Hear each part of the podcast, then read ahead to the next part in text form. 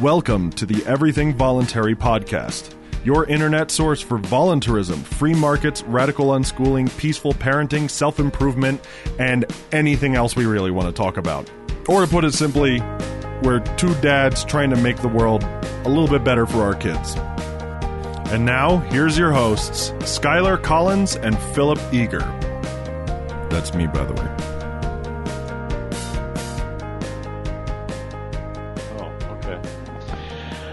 Uh, hello, welcome to the Everything Voluntary podcast. My name is Skyler, And I'm Phil. How's it going?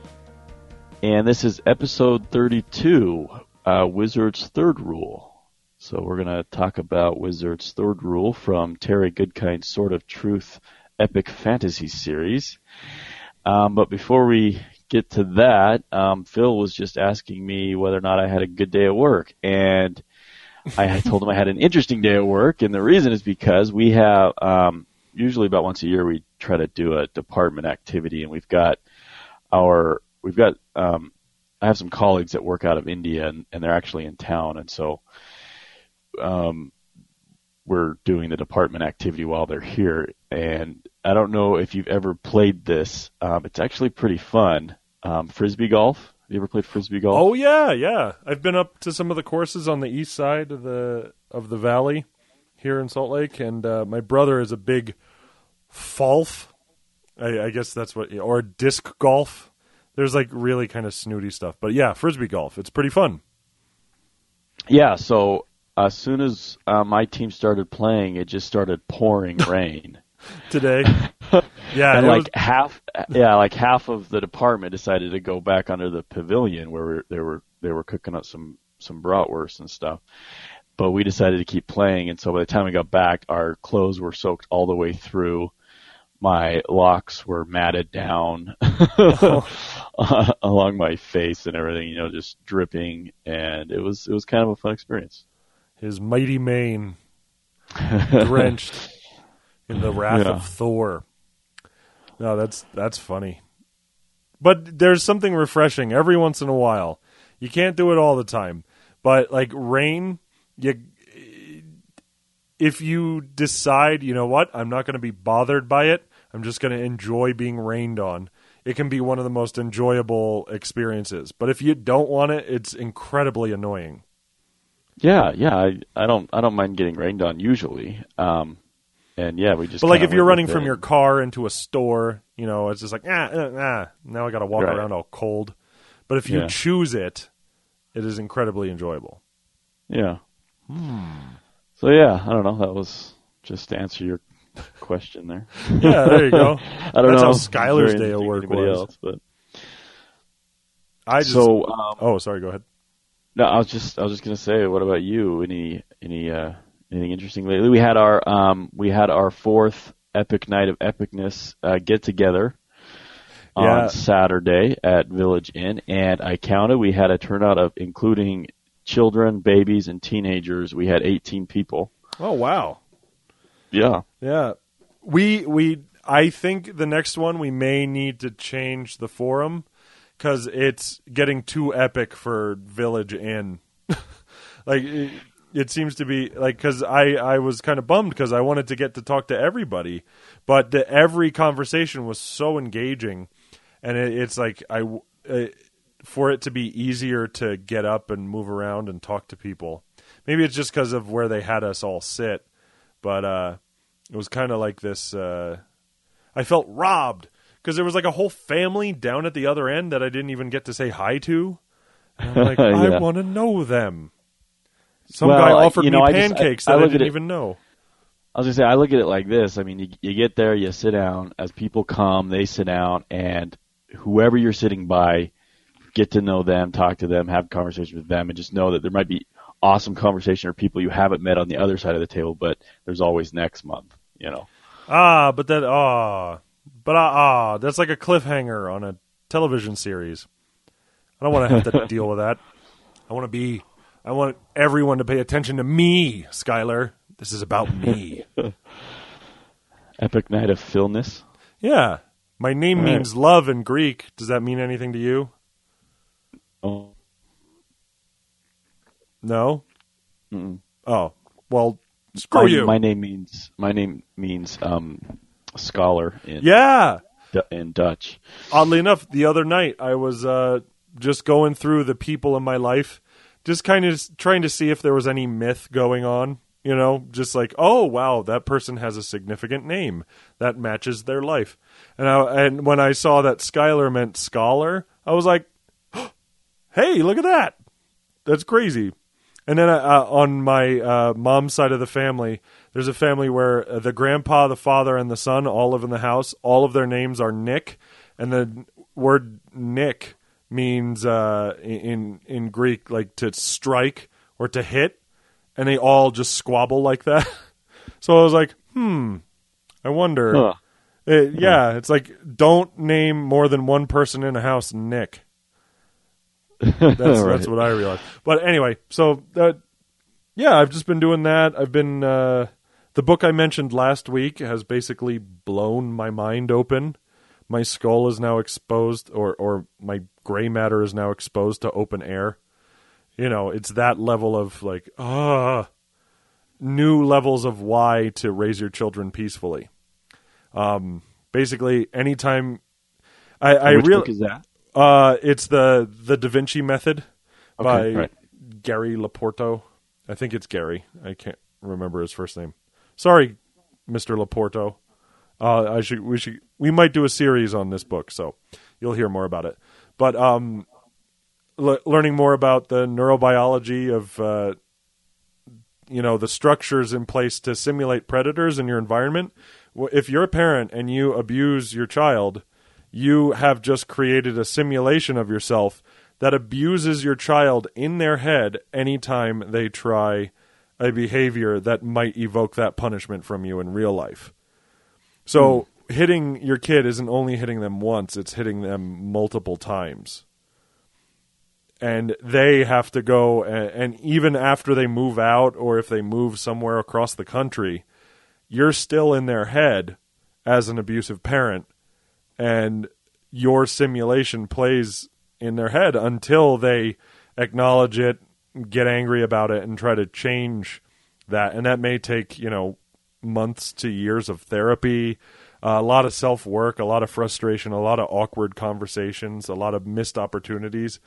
So it's it's not just hurting your child in the moment. It's the lasting echoes from that that your biology is designed to replicate. It's it's just intensifying my drive to um the, and commitment to not only be peaceful in my interactions with my kids but also to open my mouth about it and talk about it because there's enough suffering in the world as it is Definitely, yeah. Hey, take a mental note when we when we go back to our Parenting 101 miniseries. The next installment will be um, toddlerhood, which is for a lot of people when when spanking would begin.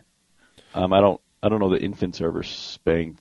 Um, not that I've ever known about personally, um, but toddlerhood, you know, two, three, four is pretty much when that begins. So we'll have to mention it and talk about it then. Yeah, yeah, definitely. But um, I I've also been just real short along those lines because there's people who have done these things that want to make it right. You know, like they realize it and they're like, "What can I do?" And I'm realizing it's listen and do the exact opposite at the same level of intensity that you did for the other behavior. So, however, you know, the times I've yelled at my son, um, the intensity with which I yelled at him, I need to match in the opposite direction. I need to be that excited to see him, that intent on listening to him, and uh, and to do that, and be willing to be uh, made uncomfortable by any feelings they may end up talking about. You know, it, it love is inconvenience. So yeah, just I've been in my head a lot this past weekend. A lot of different thoughts. I wrote like a 15 page screed on all of the simulation stuff and all of the suffering it causes. But, um, yeah, so, you know, really cheerful stuff, Skyler. No, that's good. That's, misery, and pain, that's, that's um, I'll just say that's good advice for me. I've uh, been thinking a lot about um, approaching my son when he's when he's been stressed out or angered or upset for some reason, it he's the pathways that he's developed have not been healthy, and so he's I think quicker to get in that state, and also it takes longer for him to get out of that state. So I'm looking for things that I can do to approach him and to help him through that. And I think that's good advice as far as um, like you talked about just just in the in the where I asked in the the Facebook group where you first mentioned this to me. Um, you mentioned um, trying to find some kind of a playfulness or vulnerability, um, which kind of goes back to breaking the patterns as well. So that's definitely given me a lot to think about. So I appreciate that. Yeah, it's it, it comes in unexpected ways. It's not the solution you think, and uh, oddly enough, like I just recently, you know, I've been kind of atheist agnostic for a while now, but just in the past week or so, I've been, you know, I I read through the New Testament, and so when you're saying this, uh, the the stuff, it, you think of things like, unless you become as a little child, you can in no way enter into the kingdom of heaven.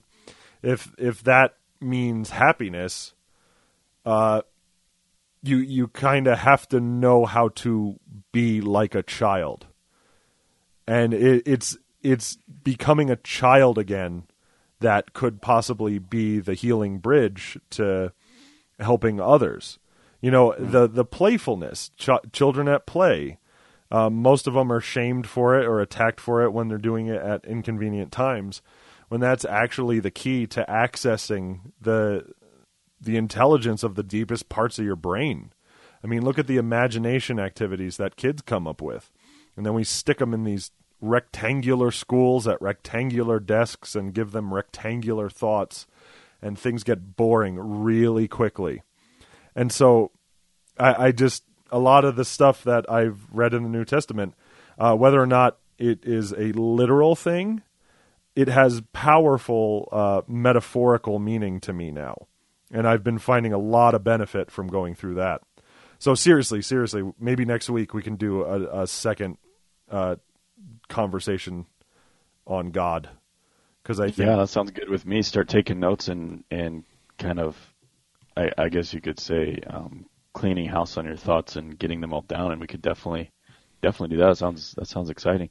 Yeah, it's it's really it's pretty cool stuff. Anyway, if I do say so myself, let's. Uh, yeah, what do you? And I, was, I was just going to say on on the playful parenting. Um, there's actually a book of that title called Playful Parenting by Lawrence Cohen, which he's a he's a um, I think he's a family therapist, but he does a lot of work with children, and he uses play, and so it's just chock full of anecdotes throughout his career of different ways that he's used play or his his patients have used play to um, overcome um, hurt feelings and anger and and all that kind of stuff. It's, and I'm I'm it's it's it's in my downstairs um, restroom, and I don't use that very often, so I'm kind of slowly getting through it. I'm about halfway through, and it's just really good stuff.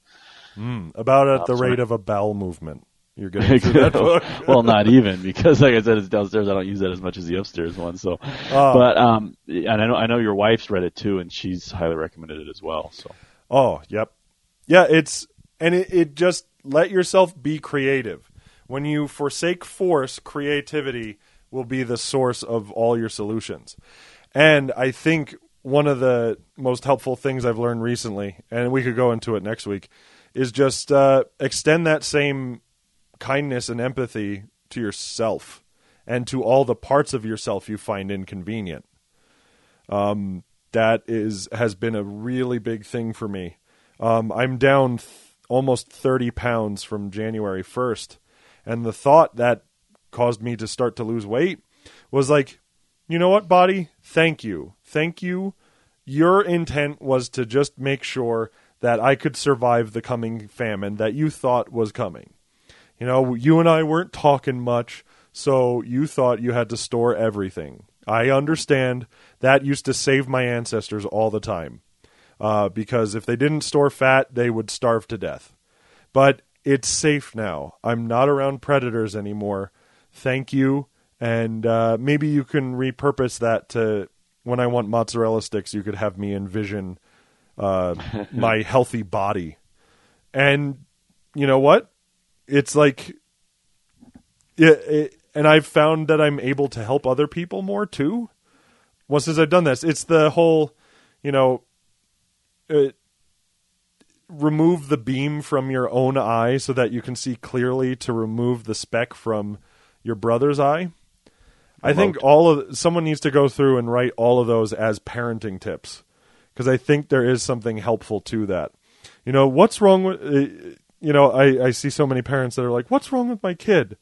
I'm so mad at him. And, and honestly, I was like this.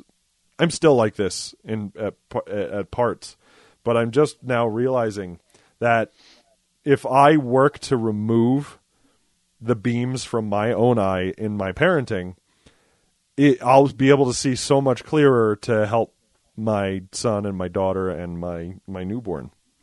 So, yeah, that's good stuff.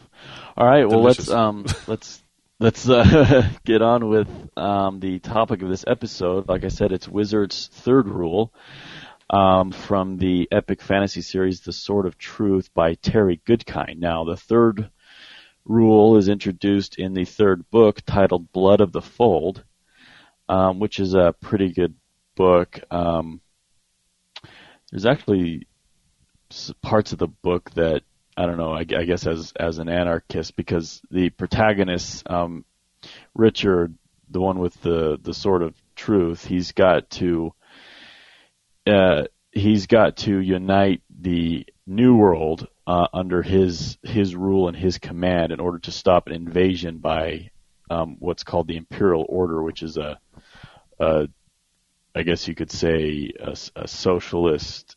Um, I don't know. They're kind of like Nazis, really.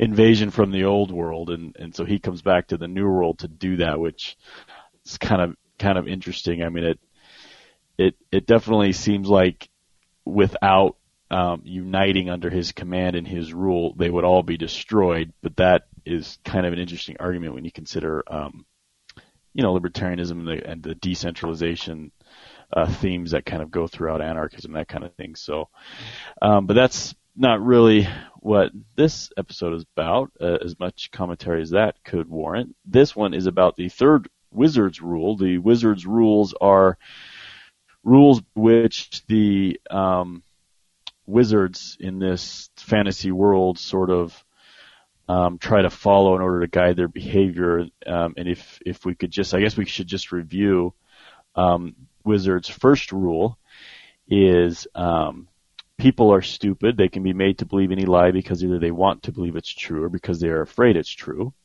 Okay, so that's the first rule. Wizard's mm-hmm. second rule, the greatest harm can result from the best intentions. And we've um, talked about both of those in previous installments in the series, so just go to the uh, series archive and you can you can get to those. So the so the third rule is this: passion rules reason for better or for worse. Now I'll just ask you, Phil, what comes to your mind when you hear that? What's, ah. what's the first thing you think of? Well, I w- what I saw in my mind's eye was a rider on an on an elephant. You know, a human rider on an elephant. Uh, it. Sorry, that's. I don't want to just leave it at that. Uh, so passion is the elephant. It's the emotions. It's the parts of you uh, that feel strongly. Um, and they can be good and they can be bad. They are basically the fuel uh, in in your engine as a human. Uh, but reason is the human on top of the elephant, uh, trying to guide it in the right direction.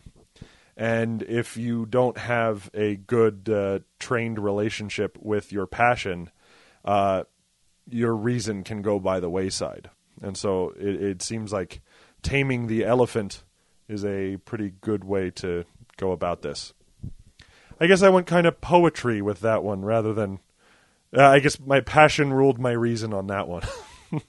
well, okay, so um, just the perhaps little, I got it totally little, wrong. The little summary here just says, and and I actually found another a longer quote that I'll read too, but this one just says, uh, "Letting your emotions control your reason may cause trouble for yourself and those around you." Um, which is interesting because it, in the book, um, Richard learns this rule Um, and then he violates it by, okay, so like I said, he's trying to um, unite and centralize rule and command under himself in the New World in order to get everybody together to defend the New World against the invasion that's coming up from the Old World. And mm. in the middle of this, his wife, or yeah, I think she's his wife, the mother confessor at this point, um, is is taken back to the old world, and so he then leaves the new world to go after her to bring her back. So now he's letting his passion. So here he is trying to, you know, prepare a defense for this invasion, and which is you know which is what reason would dictate. You know, considering that they all value their lives, and then he allows his passion for his wife to take over him and he leaves the new world back to the old world to get her now he happens to um, spoiler alert, turn on your volume. He happens to rescue her and get back to the new world, you know, at the nick of time or whatever. But that was quite a gamble as, that which started by violating this rule. So, so what I think about, um, when I think about this is, it, it's almost interesting because it, it, it's a, it's a rule and I don't know, you know, I mean, there's probably a lot we could talk about whether or not this is always the case. I don't think it always is the case, but what it's saying it, it kind of has a double meaning. Passion rules reason for better or worse. So what it's saying is just expect that passion is going to override reason, but then it's also saying you really should look out for that in yourself and in others. Okay, so it's kind of saying look out for it, but it's going to happen anyways. yeah. you know, it's like you're not going to be able to stop it. Watch for it, but you're not going to be able to stop it. It's kind of to me kind of what it's saying. So, if anything, try to build in contingencies or something for whatever it is you're you're undertaking, um, you know, for when this rule is violated, and and in which case the rule isn't. I guess you, I guess it's not really violated because the rule is that passion is going to overrule reason. Um, so if that happens, then the rule is not being violated; it's being followed. But when I say it's being violated, it means well, um, your reason is being violated, I guess, and passion's oh. taking over. So anyway, um, yeah, so that's that's kind of what I think. Now let me just um, read this longer quote. So I was just I was just searching the internet for that phrase "passion rules reason" just to see if I could find some more commentary on it. And um, answers.yahoo.com, somebody um, asked a question about a, a different quote, and the quote that that he asked a question about, wanting to know the meaning of it, is if passion drives you, let reason hold the reins. So he wants to know what that means. If passion drives you, let reason holds the reins. So he says, what does this quote mean? And, and the person that answered sound, sounded a lot, and he may have been quoting bits of what he said from the different, um, speeches that, that the protagonist in the book, Richard, um, has given because it really sounds a lot like like that. But let me just read this. So this is by Kevin L. C. Just on this Yahoo Answers board. He says, it means that passion rules reason for better or worse. Okay, so it, that's why I think he got it from this book. And he goes on, letting your emotions control you can lead to trouble. Thus, the only sovereign you should allow to rule you is reason. The first law of reason is this. What exists, exists. What is, is. From this irreducible bedrock principle, all knowledge is built. This is the foundation from which life is embraced. Reason is a choice. Wishes and whims are not facts, nor are they a means to discovering them. Reason is our only way of grasping reality. It's our basic tool of survival. We are free to evade the effort of thinking, to reject reason, but we are not free to avoid the penalty of the abyss we refuse to see. And I, I really think that's from Booker, a later book, because it sounds exactly like um, what the protagonist has said. So he doesn't use quotes or anything, so um, a lot of these sentiments and themes throughout this are are pretty much um, found throughout this entire series, which is why I highly recommend it for that and other reasons. Anyways, um, but yeah, I mean, I guess I'll just kind of go over it again, and I really like this. The first law of reason is this: what exists exists, what is is. From this irreducible bedrock principle, all knowledge is built. Right. So you use reason to figure out um, what's happening around you, right, or what has happened, um, and the the potentialities of what may happen, and then you can use that knowledge to to build um, a, a plan of action depending on what it is you know you're undertaking. And now, if if you allow, you know, the moment that you get um, you know something happens to interrupt that and you become emotional and passionate about it, you're now going to you're I guess I'll say this. As soon as you're passionate about something you're the value you place on different things I think um, becomes evident. Right? Ooh. so in so in the book I mean he he valued protecting the people of the new world and he um, you know to do that he believes he's got to unite them and then command them um, right? So he has those values, and then as soon as his his wife gets kidnapped, he now his passion now reveals that he values the life of his wife more than everybody else. so then he, mm. he he goes off to get her. so that's that's kind of an interesting way of looking at it too. I think is that is that our passions can sometimes um, reveal our values, and then our values can betray can betray our intentions to other people. Ah, I I don't know. There's a lot Dude, there to think about, but no, yeah, there is. I'm like my brain won't stop, and it's just like talk, talk. Will you talk, talk? Just say say the things. I'm like brain, shut up. I'm trying to listen to Skyler so I could answer appropriately. Um, first, of first thing that came to mind was uh, Sherlock. Have you watched any of those episodes? Um, I have, and I yes, very much dislike yes. the the finale of season three. And Anyways. we won't spoil that. But um, there's the one lady that's the dominatrix, and uh, she uh, Sherlock did something to trigger her to look at a certain place, and he said a mother always looks to her infant when danger appears, mm. or something like that, and so that uh, you know her reason and her ability to not give it away uh, was get um, was compromised by the fact that danger suddenly struck. Uh, now I don't know that I agree with what is being said about reason. Which part? In in it, that the passions are not to be trusted. Um, I've, just from an evolutionary standpoint, uh, you have a conscious mind, which is based in your reasoning center, the neofrontal cortex. That is where our reasoning and logic is based, and it's a relatively new evolutionary development. It is what has helped us thrive, and uh, you know has solved many problems. But as far as survival goes, it's the deeper parts of the brain that have been responsible for that. When we're about to be attacked, it's not our reason that gets us out of that situation.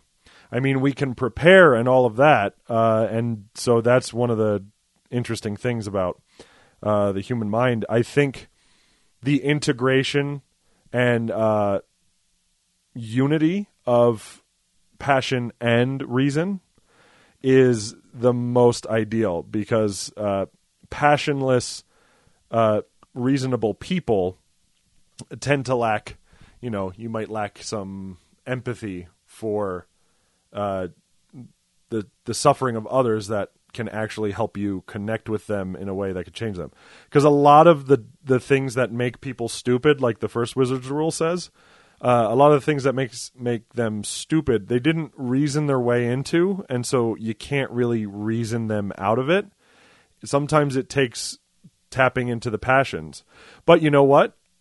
If you look at the mechanisms by which the passions are uh, manifested. Like if you study neurobiology, if you actually learn about the human mind um, and use that rational part of yourself, suddenly it becomes clear what all of the emotions are for, and then they become tools in your belt. So maybe I don't disagree with everything. I just, for some reason, I was getting the impression that passions are to be looked down upon. And well, uh, I, I, I might have been really, reading that into I didn't really get the impression that that passion is to not to be trusted or to be looked down upon, and and really maybe that's maybe that that's why a a better um, a better reading of this is as you know this this is what's going to happen in every case and so maybe you can build in contingencies for it is that is that somebody's passion is going to rule their reason now coming back to you, you talked about survival, and I think when it comes to survival, a lot of um, survival mechanisms, um, a little bit more automatic, or what I guess what you would call instinct. So maybe we can even add in there instinct rules passion, passion rules reason. I don't know. Right. It's just kind of something I was thinking about in that in that regard. Well, and this is uh, this is what we deal with when we have our kids uh, acting up and getting frustrated. The passion is ruling their reason, um, and so you can see how the environment in which someone is raised and the way they are treated can affect the way those passions manifest in their life. Um, it, I'm feeling like uh, there's almost oh, one of the, the there's that movie. Oh gosh, what was it? It made me cry like a man. That's how I described it. Uh, what what's it called? Crap. The kids get cancer. What's it called? The Fault in Kids Our Stars. Oh, right. Yeah, and there's a, a book in there that doesn't exist in real life, but uh, a fictional book where one of the lines is "pain demands to be felt," and uh, emotions are they, they're mortal. You know, they have a birth, they have their life, and then they die. If you let an emotion take its course, it goes away. Kind of like your children's emotions. The way you help them stay in control control of them is by identifying them. It's the parent effectiveness training style stuff, uh, where you just reflect the emotion so that they have a word for the thing they're feeling, and by naming it, it disappears. It's almost like the Rumpelstiltskin myth. His only power lies in the fact that you don't know his name, and as soon as his name is said, he goes away. So that process of the rational mind that's able to stay cool even in intense moments, uh, I think you could flip it around. That reason eh, could could end up ruling passion, but just like training an elephant, it takes a lot of a lot of work. So, and I think so many people aren't allowed to actually feel their mo- emotions from beginning to end. Um, it's like if you were in the act of love making and for five years straight you were interrupted in the middle of it. How would your mental health be after Right. that much time? Strange analogy, I know, but anyway, sorry. I yeah, I kind of stole the mic. Go ahead. I was just um, if I look down through some of these other answers on this this Yahoo group um, to that quote of if passion drives you, let reason hold the reins, which I really like. If passion drives you, let reason hold the reins. I yeah, I love that. we, we all okay. So there's there's there's there's there's I think there's there's there's two ways to define passion. I mean, there's there's your passions, your interests, the things that you're very interested in and you have a passion for, and then there's the heat of the moment passion where you know you, your emotions are are kind of guiding your actions um, in the heat of the moment, like I said. Um, and so this this person here kind of responds, and she says. Um, if passion drives you, let's see, many people have passions for different things. I have a passion to open a crisis pregnancy center. Well, good for her. Um, let reason hold the reins. Don't let your heart lead you. Make sure the decision you're about to make based on this passion makes sense. Look at the consequences that could come out of the decision, then make your choice. Um, and then she kind of summarizes, but let your heart take you this way and that. Make decision after decision without really thinking it through. Act out on your passion, but do it with reason. So that's Oh. that's that's sort of in regards to. I think her remarks are sort of in regards to, you know, your interests and what your passions are, sort of long term, not so much in the heat of the moment. Yeah, that Um, harkens. guy- sorry, that that harkens back to the second rule, um, that good intentions. You know, the intention to do good is the passion, but if you haven't fed your mind with um, reason and evidence and knowledge and understanding and wisdom and all of those things we talked about in the previous rule, if you don't have that in you, your your passions have nothing to work with it seems like whatever you feed your passions, they will drive on, uh, or that that will be their fuel. So if you feed them only a narrow diet of negativity, then when your passions activate, it's going to be a really negative experience. I wonder if there's, but to to temper, uh, uh, yeah, tempering meaning you know, tamp down the the craziness of them. Uh, but to temper the passions with uh, reason and evidence, I think that allows reason to take the reins in the way that quote was talking about. Yeah. Well, I was, going to say so. Um, knowledge, wisdom, forethought, and understanding the first rule, which you know, as I guess we continue stepping backwards. Um, you know, people are stupid, and, and this this I think is is mostly applied to sort of people as a group, but individually, uh, just the second part of this is they can be made to believe any lie because either they want to believe it's true or because they're afraid it's true, right? And so you believe the lie because you want it or because you're afraid it's true, and then you develop, you know, what it is you're going to do, right? So you, so you want to fix something that you think is wrong, which is really just based on this lie. Um, and then you're passionate about that and you act without, you know, again, without using reason to do it. So that's kind of stepping through each of the rules up to the third. Ah. Kind of an interesting way of looking at it, which is, which is what people do. You know, they, they, they react passionately to something and they, they end up causing more harm in the end, which is, you know, and it, and it's it's hard to say that it's not it's unintended that it's not intentional when it comes to state action, whether it's domestic policy or foreign policy.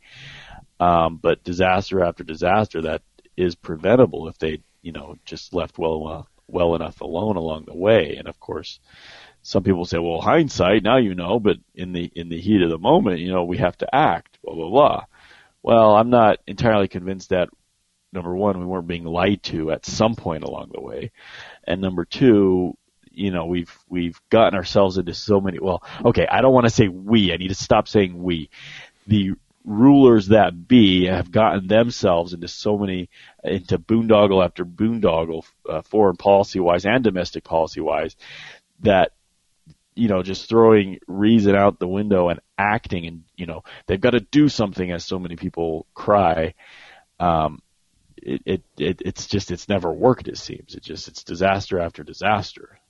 And I think it's because of violating first, second, and the third rules right here. And that's why I think, that's why I think these are so valuable and why we're doing this mini-series on them. Anyways. Yeah, it's pretty cool stuff. Yeah, it's really good. So, all right. Well, um, I don't know. Anything else you wanted to say on that? I guess we can kind of finish up. Um, well, as just uh, I'm realizing that the passions, like allowing emotion to motivate you, and you know, since it is a biological system that exists in the real world with physical properties, uh, and since it was developed over you know evolutionary time, uh, I, I recently learned about the evolutionary concept of spandrels uh, they are just things that emerge by accident.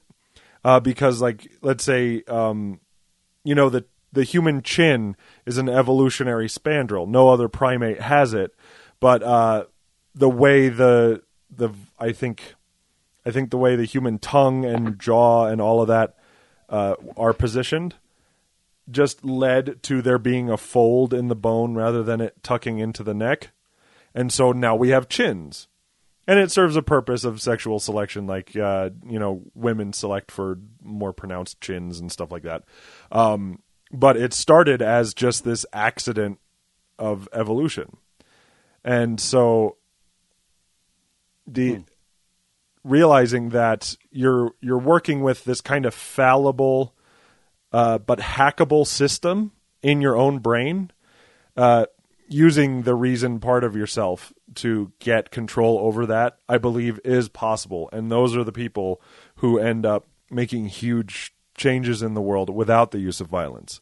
Their ideas, their inventions, uh, their um, their yeah, I'd say ideas, inventions, their literature, their art. It it taps into something that is uh, it almost seems bigger than themselves, but it is themselves. But it's also it, it's a billion years of evolutionary history working together for one purpose rather than shooting in different directions. You want to go this way but your passions want to go the opposite direction. The most effective people are those who tap into it and unite reason and passion so I'd like to figure out how to actually do that, and I think I'm learning some things now. But what do you think? Did I say anything of well, value yeah. there? You know, yeah, definitely. Um, I every um, every at least every every um, truly progressive cultural um, innovation or invention, as well as every scientific or technological invention, are all done on the basis of using reason. Okay, we reason is the you know like like I said, reason is the bedrock. Um, let me find that again. The bedrock uh, principle, right, where all knowledge is is built. Okay, so all scientific knowledge, all um, philosophical knowledge, all whatever is is built on reason. And so as we progress scientifically, technologically, um, culturally, when you consider the arts and stuff like that, um, it's all based on it's all based on thought out and considered reason. It's not based on just knee jerk passionate responses to things. Yeah, no, no, no, uh, absolutely. And it the fact that it can observe the processes going on in the brain, like uh, it, it shows up in meditation, but it also shows up in you know detectives. It shows up in people who have to be noticing things that aren't noticed before. Um, like when they, they'll feel an emotion come up, but then there's this observer within their own mind that can be like, "Oh, there's that emotion." and then they can't be pushed around by it. So those passions can show up, but we've evolved this part of us that can say yes or no to that feeling. And that is an extraordinary power once you really get a hold of it. Mm. It's interesting yeah. stuff to think about, but I think the majority of people don't have that ability to uh, observe their emotions objectively within their own minds. That's just it's just crazy to wrap your head around that. That uh, we we've evo- we've popped out another dude in our brain that can look at the rest of the brain and be like, "Hmm, that's not useful. We should figure out how to not make that happen." yeah. so I'm like, "Ooh, how can I use this so I can get yeah. rid of some of the less useful passions?" Yeah. All right. Well, that's um episode 32, Wizard's third rule, passion rules reason for better or for worse. If you have any comments or questions, email everythingvoluntary at gmail.com. You can um, donate on the right side of everythingvoluntary.com. Please consider that. And if you do, um, if you use PayPal, we'll we'll know your name at least, and we'll we'll put that in a jingle. Jingle if you use if you donate through Bitcoin, then please email us, let us know, and we will create a donation jingle for you. And the donation jingle length will be dependent on how much you donate. I guess a, a dollar a second or so. I'm gonna have to write like a full opera if someone donates like a thousand dollars. So, but hey, I'm not saying I don't want it, but like 45 minutes of music for the thousand dollar donator. It's a lot of work. Probably just be, be me on the piano improvising about. Um, all right. Well, oh, that's it. I'm Skyler. I'm Phil. Have a good night. Have a good week.